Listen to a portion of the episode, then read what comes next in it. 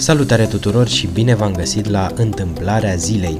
Astăzi suntem pe 9 octombrie și pentru că este 9 octombrie, în trecut a fost a 282-a zi a calendarului gregorian și a 283-a zi în anii bisecți.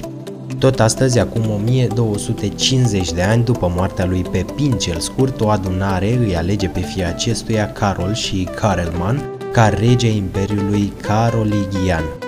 Tot astăzi, 2006, acum 12 ani, Google anunță că prea compania YouTube, fondatorii acesteia, Chad Hurley și Steven Chen, vor continua să conducă independenții afacerea firmei YouTube.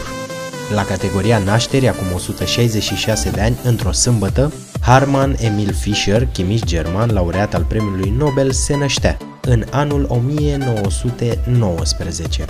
Acum 126 de ani, într-o duminică, Ivo Endrick, scriitor sârb, laureat al Premiului Nobel pentru Literatură, se năștea la data de 1975. Dacă vorbim de români, avem la categoria moarți, de data aceasta, Valentin A.I. Georgescu, jurist și istoric român, membru al Academiei Române, născut în 1908 și mort acum 23 de ani într-o luni. Cam atât pentru azi, sper că v-a plăcut episodul și nu uitați să vă abonați. Pa, pa!